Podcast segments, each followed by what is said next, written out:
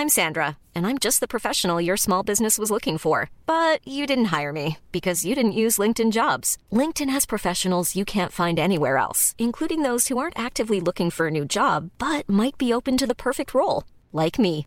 In a given month, over 70% of LinkedIn users don't visit other leading job sites. So if you're not looking on LinkedIn, you'll miss out on great candidates like Sandra. Start hiring professionals like a professional. Post your free job on linkedin.com/people today. Penguin lädt ein, Autoren erzählen Geschichten.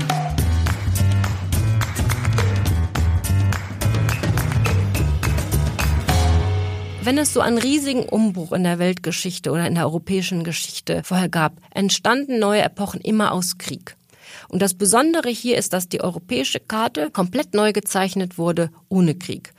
Und das hat nicht nur damit was zu tun, dass die Menschen friedlich demonstriert haben, sondern dass diese Strömungen und Strudel und diese Emotionen, die sozusagen auf der Straße und auf den Plätzen spürbar waren, von den Staatslenkern intelligent, kanalisiert, kontrolliert und stabilisiert wurden. Hallo und herzlich willkommen bei Penguin lädt ein, Autoren erzählen Geschichten. Mein Name ist Ann-Kathrin Eckhardt. In jeder Folge lernen wir gemeinsam spannende Autorinnen und Autoren kennen und natürlich ihre Bücher. Schön, dass ihr heute dabei seid. Bei mir zu Gast ist Christina Spohr. Die 46-Jährige ist Professorin an der John Hopkins University in Washington und lehrt außerdem internationale Geschichte an der London School of Economics. Ihre Forschungsschwerpunkte sind die internationalen Beziehungen und besonders die Geschichte Deutschlands seit 1945 im globalen Kontext. Gerade ist bei DVA ihr Buch Wendezeit, die Neuordnung der Welt nach 1989 erschienen. Sehr anschaulich erzählt Christina Spohr darin, warum 1989 eine scheinbar stabile Weltordnung zusammenbrach und wie dann durch Improvisation eine neue Epoche begann, die unsere Welt noch heute prägt. Sie schreibt in ihrem Buch, Nichts hat die führenden Politiker auf einen so schnellen und allumfassenden Wandel vorbereitet. Sie hatten jahrzehntelang Kriegsspiele wie Wintex 89 veranstaltet, ohne je ein Szenario für einen friedlichen Ausgang des Kalten Krieges zu haben. Herzlich willkommen, Christina Spohr.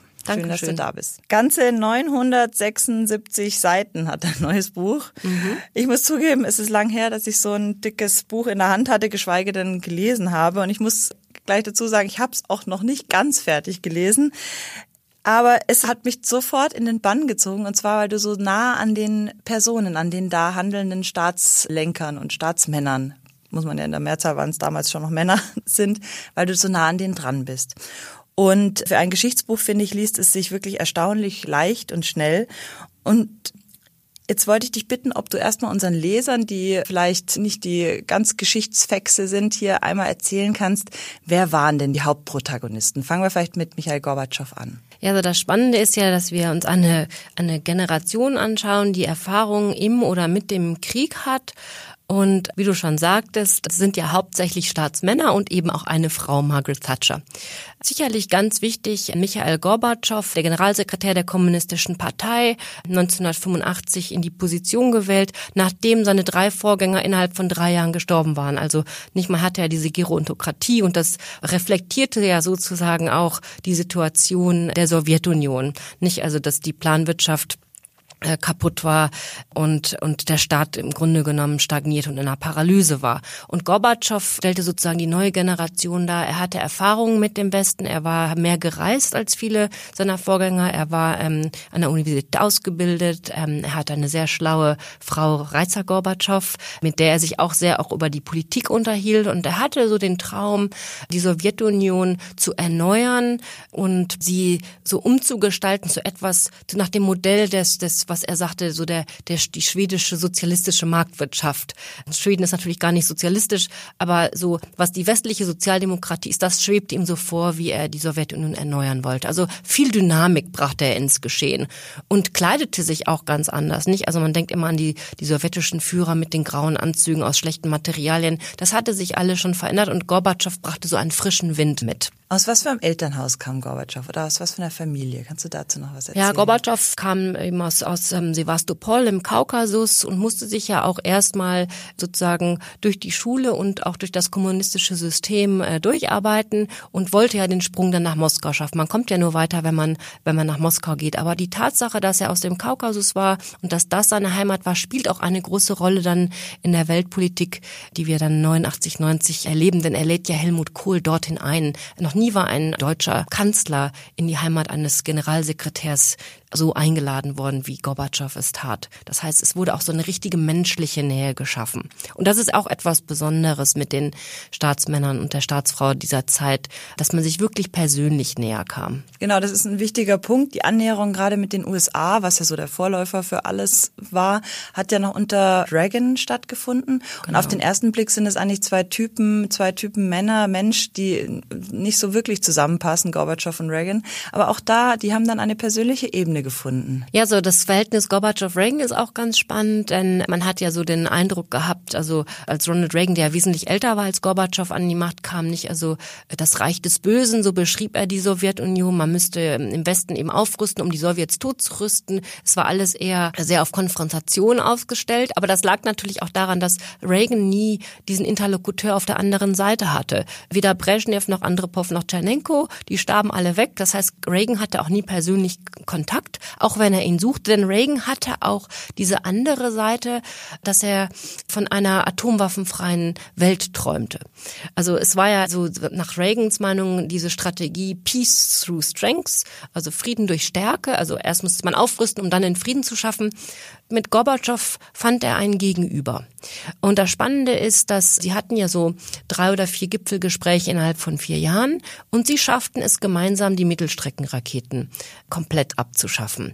Und das passierte in, in so Gesprächen, wo es wirklich ein Tauziehen gab, aber auch, dass sie gemeinsam sozusagen begannen zu träumen von einer atomwaffenfreien Welt. Das heißt, so dieser Idealismus, der beide antrieb, mhm. das brachte sie zusammen. Und sie schufen durch Dialog ein Vertrauen. Das ist ganz besonders wichtig. Das sehen wir so Ende der 80er Jahre. Dieses Entstehen, dass in diesem Ost-West-Konflikt, den wir nun schon fast 40 Jahre hatten, äh, man Vertrauen schafft. Und dann kann man auch besser aufeinander zugehen. Die waren, glaube ich, per Du dann am Die Schluss, waren per oder? Du, die sprachen sich mit ihren Vornamen an. Naja, aber dann kam eben der nächste US-Präsident, George Bush. Aber halt kurz davor noch zurück. Erst kam noch der Besuch von Gorbatschow in New York. Ja. Der, am 7. Dezember 88, wo man heute sagt, er hat damals Geschichte geschrieben vor Ja. der UNO-Vollversammlung. Tatsächlich, also Bush war schon gewählt als neuer Präsident, aber der Antritt ist ja erst immer im Januar, im folgenden Januar, das heißt hier im Januar 1989. Und ähm, Reagan lud also Gorbatschow noch einmal ein. Und Bush war zu dem Zeitpunkt Vizepräsident. Das Besondere war, dass der, dass der Besuch damit anfing, dass ähm, Gorbatschow eine große Rede bei der UNO hielt. Und also es war wirklich revolutionär. Erstens wurde er natürlich gefeiert als so der, der Peacemaker, der Friedensmacher. Und die wichtigen Themen für Gorbatschow waren Frieden schaffen, Umweltfragen, gemeinsame Werte, die Universalität der Werte, die Demokratisierung. So kam man sozusagen auf einen Nenner. Und er sagte eben auch, dass er die Brezhnev-Doktrin abschaffen würde, dass man nicht den Ostblock mit Gewalt zusammenhält, indem man auf die Rote Armee zurückgreift. Und damit gab er sozusagen auch schon ein grünes Licht an die sowjetischen Satellitenstaaten, dass Gorbatschow ja auch dort sozusagen die Veränderung vorantreiben wollte. Er wollte auch diese Regimes beinahe dazu zwingen, sich zu erneuern, sich zu verändern. Er wollte diesen erneuerten Sozialismus. Aber natürlich sollte jedes Land seinen eigenen nationalen Weg der Erneuerung gehen. Also so viel Freiraum wollte er schaffen. Ja, und die ganze Welt lag Gorbatschow im Grunde genommen zu Füßen. Nicht, er fuhr da den Fifth Avenue entlang. Überall waren die Leuchtreklamen Welcome Mr. Gorbatschow. Die Leute haben geklatscht. Also die waren völlig aus dem Häuschen. Und es gab sogar, glaube ich, einen Doppelgänger. Da schilderst du eine lustige Genau. Szene auch mit Trump. Ähm, genau, also es war halt überlegt, was gehört so, so zum Programm des Gorbatschows Besuch. Unter anderem dann reiche Businessmänner treffen. Und ursprünglich war eben die Überlegung, dass man ihm ja nun mal diesen Trump Tower zeigen solle. Und Donald Trump war also ganz begeistert. Äh, ganz am Schluss, als Gorbatschow dann ankam, wurde der Terminplan nochmal geändert und der Trump Tower sozusagen fiel von der Agenda. Aber als dann ein Doppelgänger die Fifth Avenue entlang ging, von Tiffany's am Trump Tower vorbei und Donald Trump das erfuhr, rannte er also gleich auf die Straße und wollte unbedingt die Hand schütteln von dem Gorbatschow, weil er glaubte, das ist der echte Gorbatschow. Und naja, und dann stellte er eben fest, dass er veräppelt worden war und versuchte sich dann wie immer so herauszureden und sagte, na ja, also äh, ich habe dann in die Limousine geschaut und da waren vier schicke Damen und soweit ist die Dekadenz in der Sowjetunion noch gar nicht gediehen. Nicht? Also wieder wie immer, Donald Trump redet sich fein heraus, aber eigentlich war er da überführt worden. Eine nette Anekdote am Rande von diesem Gorbatschow-Besuch. Dann kam ja George Bush, wie du schon gesagt hast. Also der war ja schon gewählt und kam also im Januar. Wie ging da das Verhältnis? Ja, also da ist dieser weiter. Gipfel in New York eben deshalb spannend, weil Bush sitzt als Vizepräsident mit in dem Meeting, wo Gorbatschow und Reagan nochmal so ganz nostalgisch über ihre Freundschaft in die vergangenen vier, fünf Jahre zurückblicken, den weiten Weg, den sie gegangen sind in Richtung Frieden und hatten wirklich so das Gefühl, sie schaffen einen Ausgang aus dem Kalten Krieg, weil man eben diese sowjetisch-amerikanische Kooperation beginnt zu schaffen. Also nicht nur ein Rapprochement, sondern dass man wirklich gut auch zusammenarbeitet mit Blick auf die Zukunft. Und Bush ist ein schlanker, großer Mann, der nicht immer so sehr flexibel da sitzt. Es hieß ja auch so, in den Bildern erscheint er immer so etwas ähm, gestellt, so am Rand hineinzublicken in diese Fotos auch. Und äh, Gorbatschow versuchte also immer rauszufinden, ja, also was macht, was macht denn jetzt der neue Präsident? Führen wir das jetzt so weiter? Und Bush war also eher vorsichtig, wollte sich nicht einlullen lassen ja. von diesem Friedensmacher, sondern er wollte sozusagen auch sich etwas distanzieren von der Reagan Presidency, dass er natürlich seine eigene Vorstellung hat, was er im Amt schaffen will. Und andererseits muss man auch verstehen, jetzt nochmal vor dem, vor dem Hintergrund von ähm, Bushs Erfahrungen, Bush eben auch Kriegsgeneration, hatte im Pazifik gekämpft. Das heißt, Bushs Ausrichtung und Ausblick war immer nach Asien, über den Pazifik hinweg. Und er war in den 70er Jahren ein Jahr lang sozusagen quasi Botschafter in China gewesen. Und dadurch hatte sich zwischen ihm und Deng Xiaoping eine sogenannte alte Freundschaft entwickelt. So nennen die Chinesen das, wenn man jemand besonders nahe steht. Und auch in dieser Vizepräsidentschaft hatte Bush diesen Kontakt beibehalten und Bush war der Meinung, das liegt ihm näher. Er wollte also erstmal Distanz schaffen zu den Sowjets, nochmal darüber nachdenken, wie er seinen eigenen Ansatz führen will und orientierte sich also erst einmal nach China. Da wollte er auch unbedingt seine erste Auslandsreise machen. Und das, das ist auch etwas Besonderes, weil normalerweise ein amerikanischer Präsident immer erstmal nach Westeuropa kommt und sich auch gerade mit der Sowjetunion beschäftigt. Da war Bush ganz anders. Mhm. Und du schreibst auch, glaube ich, der Deng war ja auch sehr beeindruckt von Amerika. Also das beruhte ja auf Gegenseitigkeit. Gegenseitigkeit. Genau, also Deng sah ja die Chinesen und China als Entwicklungsland und träumte eben davon, wie schafft man es, geregelt und kontrolliert China der Marktwirtschaft langsam zu öffnen über einen langen Zeitraum. Also das ist ganz wichtig. Die Chinesen äh, denken also immer in einem Zeitraum von Jahrzehnten und Deng Xiaoping hielt natürlich am Kommunismus fest, ganz anders als Gorbatschow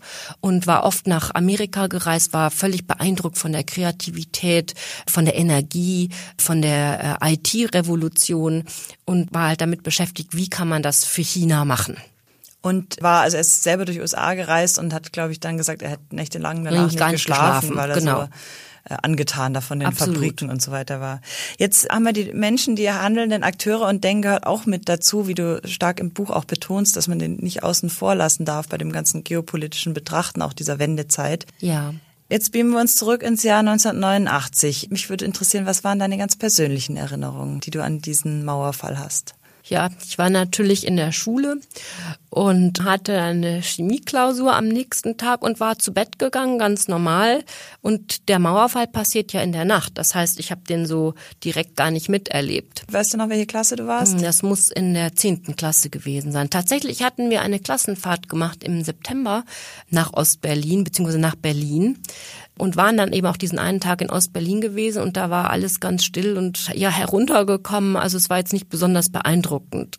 Man hatte eher das Gefühl, da ist nichts in den Läden. Im Café wird einer Schulklasse nichts serviert und äh, man musste die 20 Mark da tauschen und versuchen, irgendwas zu kaufen. Ich habe dann Edition Peters klassische Musik gekauft, auch gemacht, äh, ja. weil auch sonst nichts da war, was ich jetzt hätte kaufen wollen. Also es war eher so ein bisschen enttäuschend, aber halt auch sehr interessant, einmal hinter diesen eisernen Vorhang zu schauen. Das Interessante an dem Tag des Mauerfalls war, dass mein Vater an dem Tag nach Warschau geflogen war, weil er so ein Designprojekt hatte für den Europapavillon für die Expo in Osaka im folgenden Jahr, wo er etwas über Ost- und Westeuropa machen wollte und die Polen dazu animieren wollte, über etwas nachzudenken, was sozusagen das einheitliche Europa zeigt. Er war im selben Hotel wie Helmut Kohls Pressekorps, denn der Bundeskanzler war ja zur Aussöhnung äh, nach Polen gefahren. Diese Reise war lange geplant und endlich fand sie nun im November statt, nachdem sie mehrmals äh, nach hinten verlegt worden war. Und ausgerechnet an diesem 9. November ist nun Kohl in Warschau, ist am Staatsbankett, da werden ihm Zettel reingereicht und er kriegt Telefonate, dass eben etwas passiert in Berlin. Und abends versuchen sie eben alle Leitungen nach Deutschland zu verwenden. Und mein Vater, der in Warschau angekommen war, konnte nicht zu Hause anrufen, weil die Leitungen nach Deutschland belegt waren. Also musste einen französischen Freund belangen, der dann wieder meine Mutter anrief. Das heißt, mh, es war ja auch dann so innerhalb der Familie irgendwie unsicher, nicht? Der Vater ist im Ostblock, der Kanzler ist auch da, irgendwas passiert in Deutschland und überhaupt natürlich Deutschland als Cockpit des Kalten Krieges, wo Ost und West ganz nah konfrontiert sind. Was kommt jetzt? Was folgt? Nicht? Also es ist einerseits hatte man das Gefühl, ja vielleicht Hoffnung, Aufbruch, aber auch andererseits große Angst und man darf ja nicht vergessen, auch in Polen, in der DDR, in Ungarn, überall war ja auch die Rote Armee stationiert und konnte man sich jetzt wirklich auf Gorbatschow verlassen, dass da im Rahmen dieser Veränderung nicht vielleicht doch das Militär eingesetzt Weil man muss, wird. glaube ich, nochmal dazu sagen, Anfang 89 ging das westliche Verteidigungsestablishment ja noch ernsthaft von der Möglichkeit aus, dass die andauernde Konfrontation zwischen den beiden Supermächten zu einem äh, globalen nuklearen Holocaust führen würde, genau. Und am 9. November, also 1989, war Kohl ja nicht in Deutschland, wie du gesagt hast, und hat sich sehr persönlich auch drüber geärgert. Er wollte also so schnell wie möglich zurück genau, nach Berlin. Genau. Also da sieht man eben auch diese, diese Zufälle der Geschichte, weil man gar nicht vorbereitet war was hier passiert ist. Und mit dem Mauerfall ist natürlich die deutsche Frage eine internationale Frage, weil das hier ist, wo, wo Ost und West aufeinandertreffen. Und Kohl konnte auch gar nicht direkt aus Warschau nach Berlin fliegen, sondern weil ja die Vorbehaltsrechte der vier Mächte sozusagen über dem deutschen Recht liegen, musste also Kohl erstmal über Skandinavien zurück in die Bundesrepublik Er fliegen. konnte von- auch erst am nächsten Morgen, oder? Ist nicht gleich am selben Abend? Genau, oder? also am selben Abend ging es gar nicht, sondern er flog am nächsten Mittag. Und flog dann von Hamburg in einer amerikanischen Maschine nach Berlin.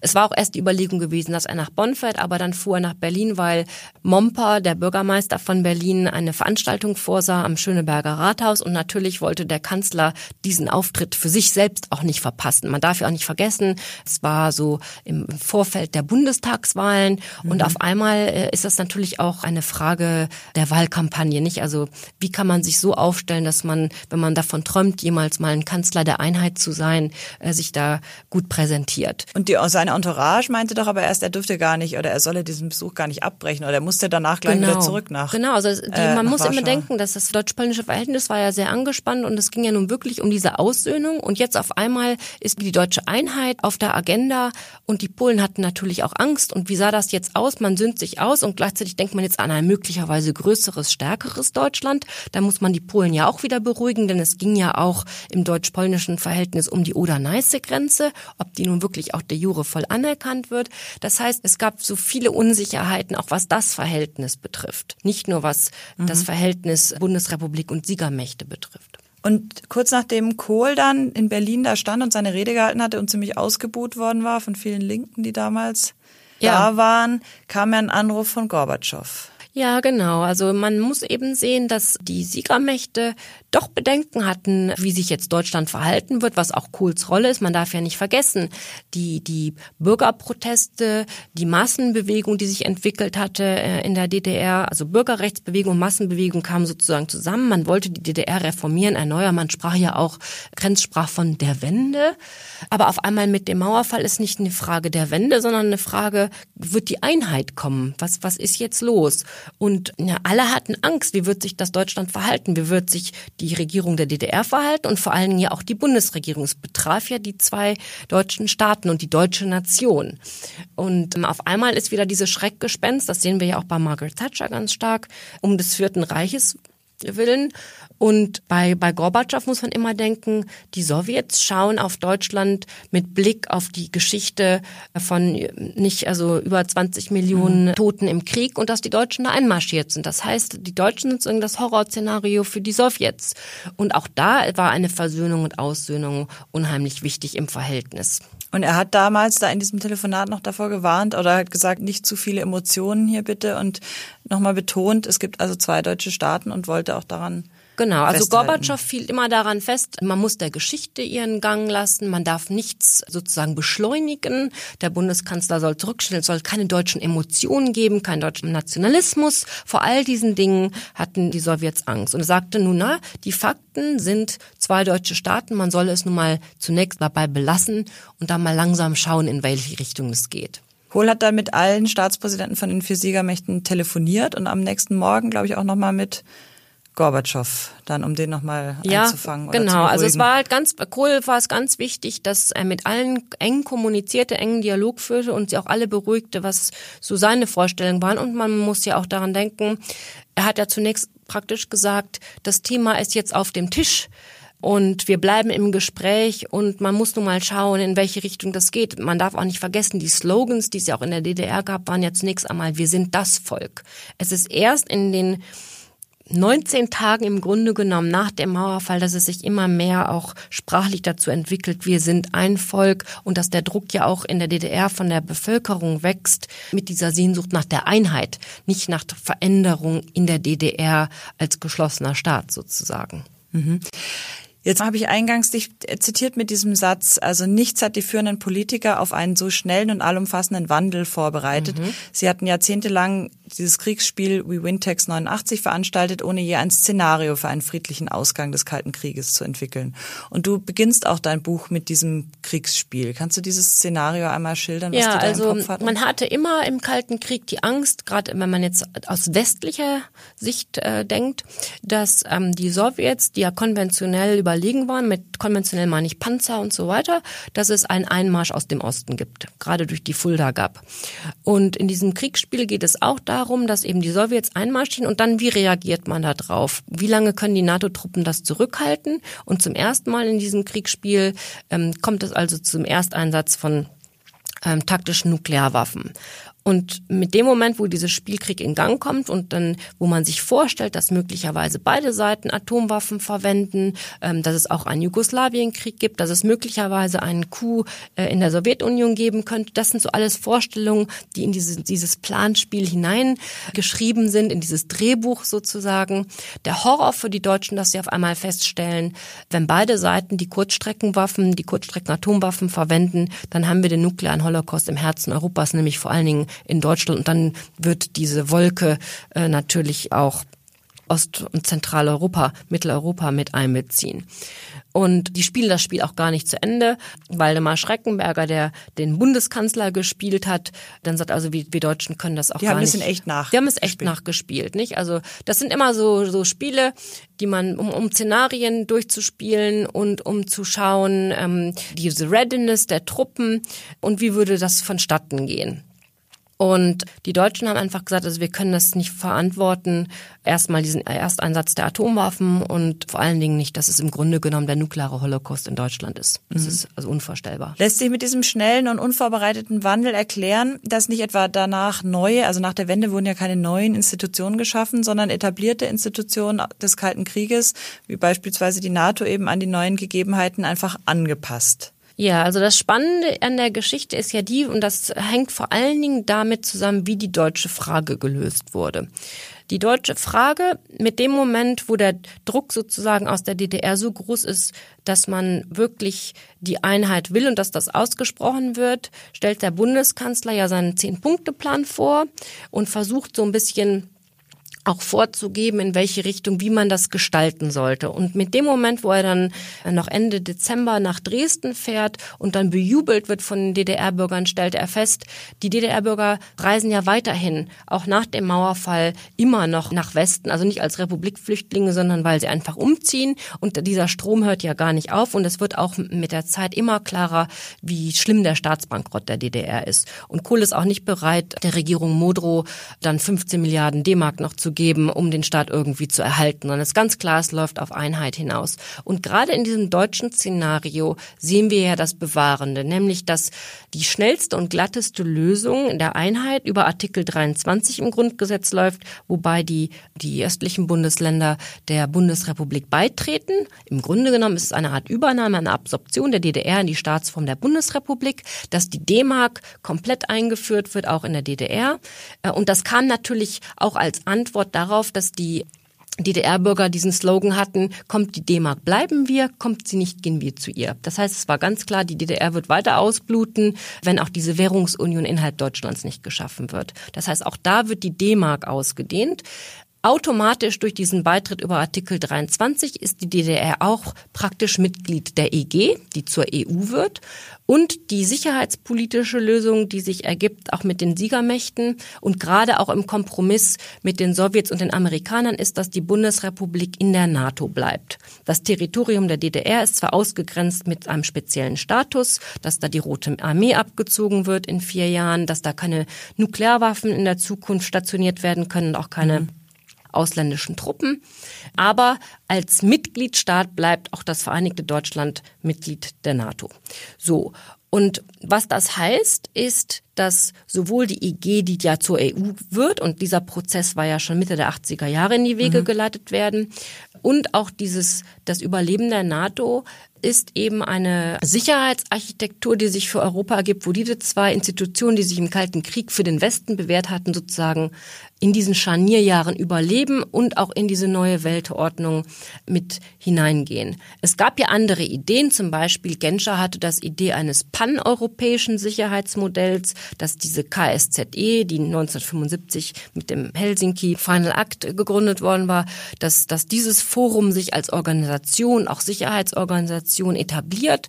Äh, aber es war ganz klar, dass das ein langer Prozess sein wird und dass das auch mit diesen Überlegungen, wie sich jetzt NATO und der Warschauer Pakt darin auflösen sollen, sich etwas Neues ergibt, das war alles eigentlich zu vage und war auch in diesem Zeitfenster, was sich für die deutsche Einheit ergab, gar nicht machbar. Vorher haben wir schon über Deng gesprochen, über China, weil du sagst, eine der mhm. Kernthesen deines Buches eben, dass unsere heutige Gegenwart sich nur verstehen lässt, wenn man berücksichtigt, was 1989 auch auf der anderen Seite der Welt nämlich geschah.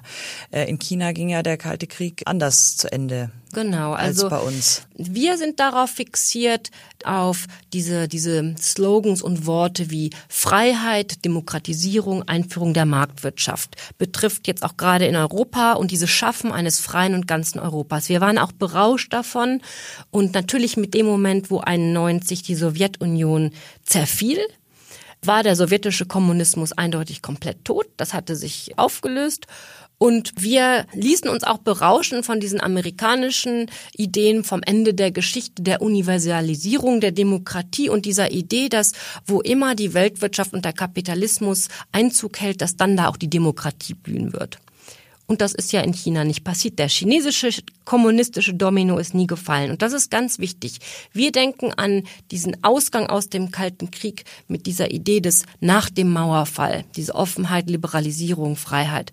In China gab es einen ganz anderen Ausgang aus dem Kalten Krieg. Und das hängt damit zusammen, was am 4. Juni 1989 passierte. Nämlich, dass in China, hatte ich ja schon angesprochen, seit den 70er Jahren Deng Xiaoping auch angefangen hat, die wirtschaftliche Öffnung die Marktwirtschaft einzuführen in ganz kleinen Bereichen und bestimmten Wirtschaftszonen und das auch erweitern wollte. Aber die Chinesen und Deng hielten immer daran fest, dass die kommunistische Partei sozusagen die Führungsrolle behält. Und Deng sprach auch davon, dass man auf keinen Fall diesen Bacillus aus Osteuropa und was Gorbatschow da macht, China infizieren lassen darf. Und die Studentenproteste, die es im Frühjahr 1989 gab, von denen Gorbatschow wusste. Und Gorbatschow war auch für die chinesischen Studenten so der Alchemist der Reformen. Die hatten Plakate, da stand nicht nur Freiheit und Liberty und alles auf Englisch drauf, sondern sie sprachen auch von Perestroika und Glasnost à la Chinoise. Das wollten sie haben. Und die Chinesen waren besonders wütend. Sie konnten die Studenten nicht den Platz räumen lassen, als Gorbatschow zum Gipfel im Mai dahin kam. Und dann wurde am 4. Juni mit den Panzern äh, alles niedergewalzt. Das heißt, der chinesische Ausgang. Mehr als 2000 Menschen oder genau. Also wir wissen das ja nicht so genau. genau. Von 500 ja. bis 4000 sind möglicherweise dabei umgekommen. Viele mhm. wurden ja auch eingesperrt. Also es war ein Blutbad, es war ein Massaker. Man verhängte im Westen Sanktionen. Man verklagte China bezüglich dieser Menschenrechte. So im Hintergrund hielt man natürlich irgendwie noch Dialog, weil man nun trotzdem mit dem Regime irgendwie zurechtkommen muss. Aber im Grunde genommen der Ausgang aus dem Kalten Krieg für China ist am autoritären Staatskommunismus festhalten, einer staatsgelenkten kapitalistischen Wirtschaft mit dem Ziel, eine Weltwirtschaftsmacht und irgendwann auch eine Weltmacht zu werden. Und zwar auf lange Sicht. Die Chinesen denken auf 30, 50 Jahre. Und das sehen wir ja jetzt auch bei Xi Jinping. Er spricht von China 2019 als mit Vision auf 2050 die dritte Weltmacht und dass China die Amerikaner und die amerikanischen Werte herausfordern will und eine, eine multipolare Welt anerkannt haben möchte und zusammen mit den Russen sprechen sie ja auch von einer postwestlichen Weltordnung.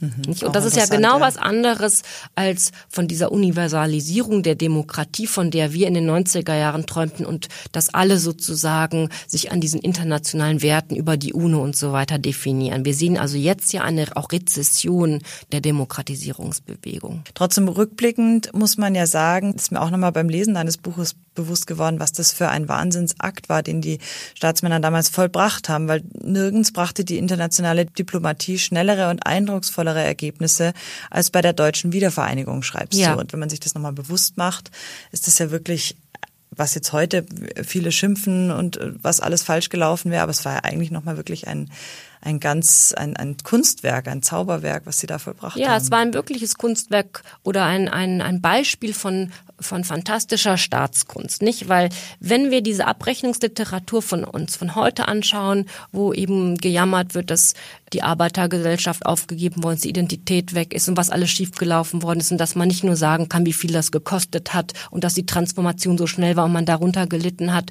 Das Positive war natürlich, dass der Lebensstandard in der DDR, dieser total bankrotte Staat, so schnell durch diese Einheit sozusagen aufgepäppelt werden konnte und dass dieses Zeitfenster, was ja nun wirklich kurz war, denn man darf nicht vergessen, schon im August 91 kam dann tatsächlich der Putsch in der Sowjetunion. Wäre der ein Jahr vorher gekommen oder zu jedem jedem anderen Zeitpunkt, man wusste es ja nie, man hat ja diese große Unsicherheit, ähm, war es was Besonderes, die deutsche Einheit innerhalb von zehn Monaten hervorzuzaubern. Man darf eben ja nicht vergessen, die Staatsmänner und Frauen wussten ja nicht, was kommt. Sie rannten eine Zeit lang hinter den Prozessen hinterher und versuchten trotzdem zu improvisieren und zu beginnen zu gestalten. Und mit dem Moment, wo sie ihre gestalterische Kraft anwenden konnten und mit dem Blick, und das ist auch was Besonderes, zum Beispiel Kohl und Gorbatschow unterhalten sich viel, dass sie den Mantel der Geschichte ergreifen wollen, dass das jetzt besondere Jahre sind. Sie erkannten, sie hatten ein historisches Verständnis, dass dieser riesige Umbruch möglichst friedlich geregelt werden muss und dass sie mitgestalten können. Sie hatten diesen Willen zum Kompromiss, gemeinsam Lösungen zu finden. Und dieser Zeitgeist der Kooperation ist wirklich, oder dieser Geist der Kooperation ist was ganz Besonderes für diese Zeit. Und ich nenne das die Scharnierjahre, weil wir von einer Epoche in eine komplett neue Epoche gingen. Wenn es so einen riesigen Umbruch in der Weltgeschichte oder in der europäischen Geschichte vorher gab, entstanden neue Epochen immer aus Krieg. Und das Besondere hier ist, dass die europäische Karte komplett neu gezeichnet wurde ohne Krieg.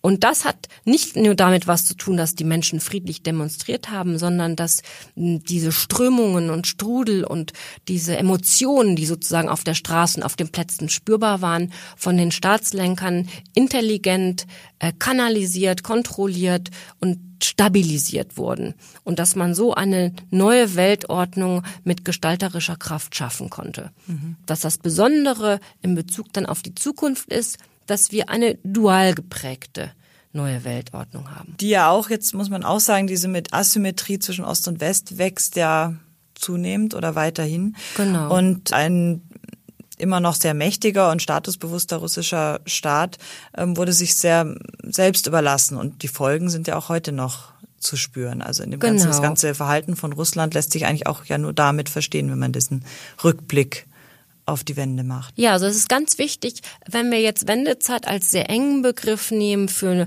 89, 90, dann hat ja Bush im August, September 1990 von der neuen Weltordnung gesprochen. Also da war Deutschland noch gar nicht vereinigt, aber wir hatten diesen Rausch, dass jetzt alles in Europa besser wird und die Krise, die wir hatten, war die erste, der erste Golfkrieg, also die Kuwait-Krise im Mittleren Osten. Irak war in Kuwait einmarschiert und es ging darum, jetzt eben das Territorium Kuwait zu befreien. Und das Spannende war, dass diese neue Weltordnung Ordnung auf zwei Pfeilern UdSSR und USA aufbauen sollte, die kooperativ miteinander hantieren.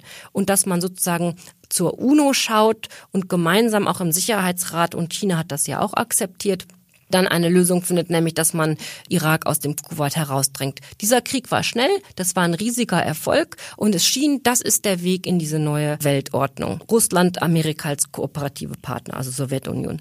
Dann zerfällt die Sowjetunion. Man hat auf einmal 15 Nachfolgestaaten, vor allen Dingen auch den kleineren russischen Rumpfstaat und nun muss man sich neu orientieren. Alle hatten auf sich auf Gorbatschow fixiert, jetzt schaut man zu Jelzin und interessanterweise diese politischen Freundschaften, die sich zwischen westlichen Staatslenkern und Gorbatschow entwickelt halten, werden übertragen auf Jelzin. Und auch Jelzin drängt darauf, dass Russland vom Westen akzeptiert, als Partner äh, mit integriert wird, auch in diese westlichen Institutionen. Also man, man erweitert ja äh, die G7 auf die G8 innerhalb der 90er Jahre. Man sprach auch anfänglich von einer Partnerschaft, ja von einer Allianz. Gorbatschow wollte sogar eine, ähm, Jelzin wollte sogar eine Allianz haben mit den Vereinigten Staaten. Die Russen sprachen davon möglicherweise der NATO beizutreten. Also auch da gab es einen großen Hoffnungsschimmer, wie das jetzt funktionieren könnte mit der wirklichen Integration Russlands.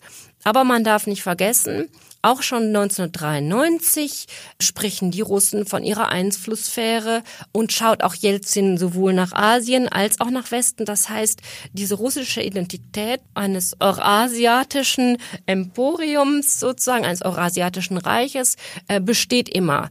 Und irgendwo ist auch ein Teil der Identität, eine Großmacht sein zu wollen und am Tisch mit den Vereinigten Staaten als gleichwertiger Partner. Und Dadurch, dass natürlich die wirtschaftliche Schocktherapie in Russland nicht klappt und die Oligarchen immer stärker werden und dass man kein Law and Order, so kein, der Rechtsstaat kommt nie richtig zum Zuge. Wir haben Korruption, Kleptokratie, die russische Wirtschaft geht den Bach hinab. Dann kommt der starke Mann Putin, der sagt, wir müssen erstmal unseren Staat stabilisieren und es dauert gar nicht lange, bis er sagt, wir müssen jetzt auch wirklich an unserem Großmachtstatus arbeiten. Und da beginnt diese Spannung wieder zwischen Ost und West. Das hat damit was zu tun, dass einerseits die Amerikanischen dieses Universalisierungsnarrativ haben mit ihrer Demokratisierung und Putin natürlich als starker Staatsmann sagt, nee, also Russland geht seinen eigenen Weg. Und, und damit ist wieder so ein bisschen Konfrontation da. Ganz wichtig, um das heute zu, zu verstehen. verstehen. Also ich finde, genau. mir, also mir hat das beim Lesen sehr geholfen. Es wird auch mal sehr viel klar. Jetzt müssen wir langsam zum Schluss kommen, obwohl wir noch ewig weiterrennen könnten über 976 Seiten. Was liegt aktuell auf deinem Nachttisch? Jetzt hast du tausend äh, Quellen gelesen für das Buch. Liest du nur geschichtliche oder liest du privat was ganz anderes? Ich lese privat was ganz anderes, was natürlich trotzdem so ein bisschen da rein fließt, wie ich mein eigenes Buch schreiben wollte. Denn ich wollte dem Leser ja diese Menschen und dieses, diese, diese spannende Geschichte der Welt äh, nahebringen und ein bisschen was Thrillerhaftes haben. Ich lese gerne in meiner Freizeit Thriller und habe gerade von Robert Harris Der zweite Schlaf zu Ende gelesen. Schön, dass du da warst, Christina Spohr. Vielen Dank für das Gespräch. Danke fürs Zuhören bei Penguin lädt ein. Autoren erzählen Geschichten. Heute bei uns zu Gast war Christina Spohr, Autorin des Buches Wendezeit, die Neuordnung der Welt nach 1989, erschienen bei DVA. Wir haben von ihr erfahren, welche Rolle China beim Ausgang des Kalten Krieges gespielt hat, warum Kohl am 9. November 89 gar nicht in Deutschland war und warum der friedliche Wandel für alle so überraschend kam. Wenn ihr Lob, Kritik und Anmerkungen oder Fragen habt, schreibt uns an penguin at randomhouse.de. Die Mailadresse findet ihr auch in den Show Notes. Und jetzt einfach den Podcast abonnieren und keine Folge mehr verpassen. Egal ob bei iTunes, Spotify oder Deezer oder überall, wo es Podcasts gibt. Und natürlich freuen wir uns, wenn ihr uns eine Bewertung hinterlasst. Die nächste Folge wird eine ganz besondere Folge sein, denn wir nehmen sie live beim Festival Lit Love auf, das einmal im Jahr in unserem Verlagshaus in München stattfindet. Hier dreht sich ein Wochenende lang alles nur um das Lesen und die Liebe. Mit den Penguin-Autorinnen Persephone Hasis und Maria Nicolai sprechen wir dabei unter anderem über die Kulinarik in ihren Romanen und den Kontakt zu ihren Leserinnen. Tschüss und bis zum nächsten Mal, eure Ann-Kathrin.